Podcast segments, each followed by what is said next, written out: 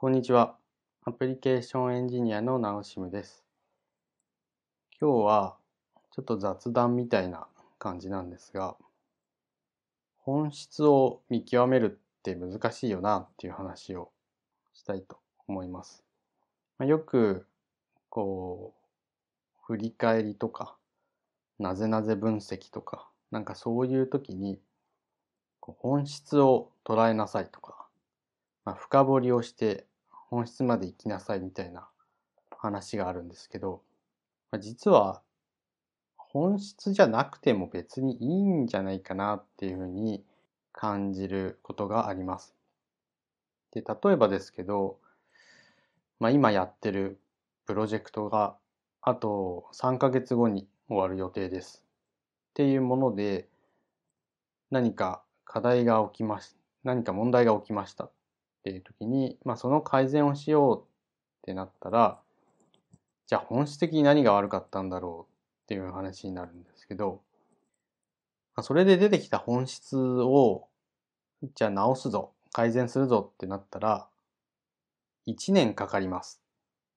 1年ぐらいだったらまだいいんですけど3年かかりますみたいなものだったらそれに取り組むかっていうことなんですよね。で、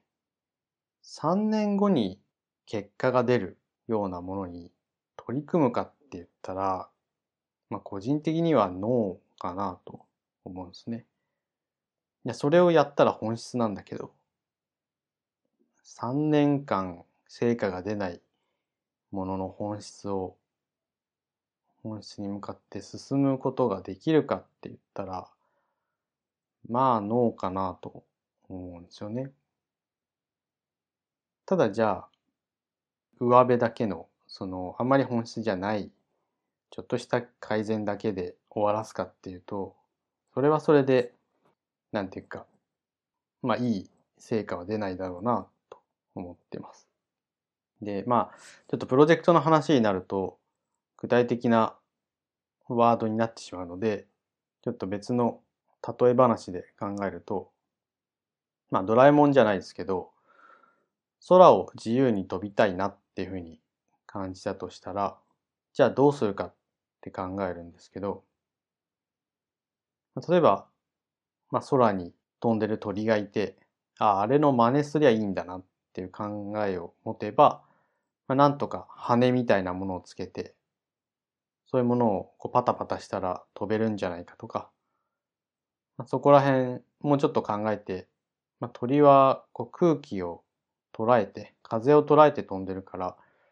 まあ、風とか空気をうまく捉えることができたら飛べるんじゃないかっていうことで考えて、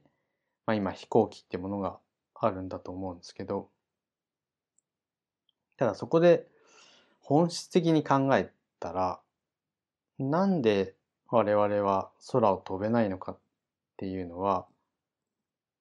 地球の重力があるからなんですよね。じゃあ、重力消しますか？っていう話が本質的な空を飛ぶなんですけど、いや、さすがに重力消すとか無理でしょうっていう話になるんですよね。で、なんか、まあ、とはいえ、現代まで来ると、スペースシャトルとかっていうのは、まあ、ある意味、重力圏外に出て、ふわふわ飛んでるような感じの部分もあるので、ある意味あそこ、あのレベルまでテクノロジーが発展すると、重力を壊すというか、重力を避けるってことが可能になるんですけど、まあ、そこに行き着くまでには、ちょっと一見本質的ではないんだけれども、空気をつかむっていうことで飛ぶ飛行機っていうものを開発しないと、まあ、その領域にはいけないんだろうなと思ってます。で、似たようなことがやっぱり現場にもあって、まあ、本質的には3年後の何かに向かって進まなきゃいけないんだけれども、今目の前にある改善をするだけだったら、こんぐらいでも十分いけんじゃねえの？っていうものがあって、なので、まあ、本質じゃなくていいんじゃないかなと、最近は思ってます。まあ、むしろ本質を追いかけすぎて、止まってしまうぐらいだったら、まあ一旦本質じゃなくても改善をしたらいいんじゃないかなと思います。で、まあもしも、まあ、あるべき論というか、より、より良いやり方っていう意味で言うと、本質的なゴールに対して、まあ、割り算をして、まあ、ステップ1、ステップ2みたいな形で、ステップ分けをして、ステップ1がその目先のゴールだっていうような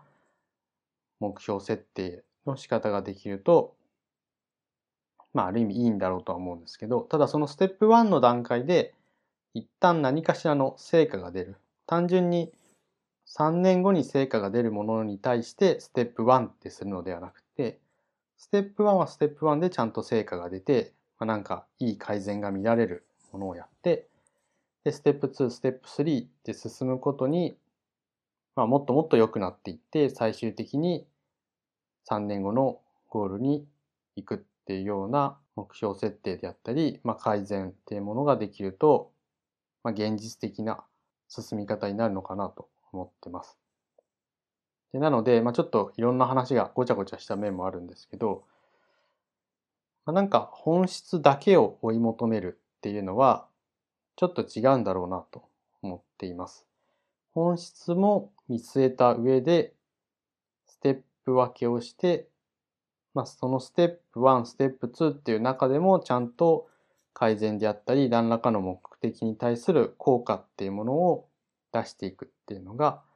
まあ、実社会で求められる改善のステップなのかなと思いました。はい。今日は以上です。今日もご視聴ありがとうございました。ではまた。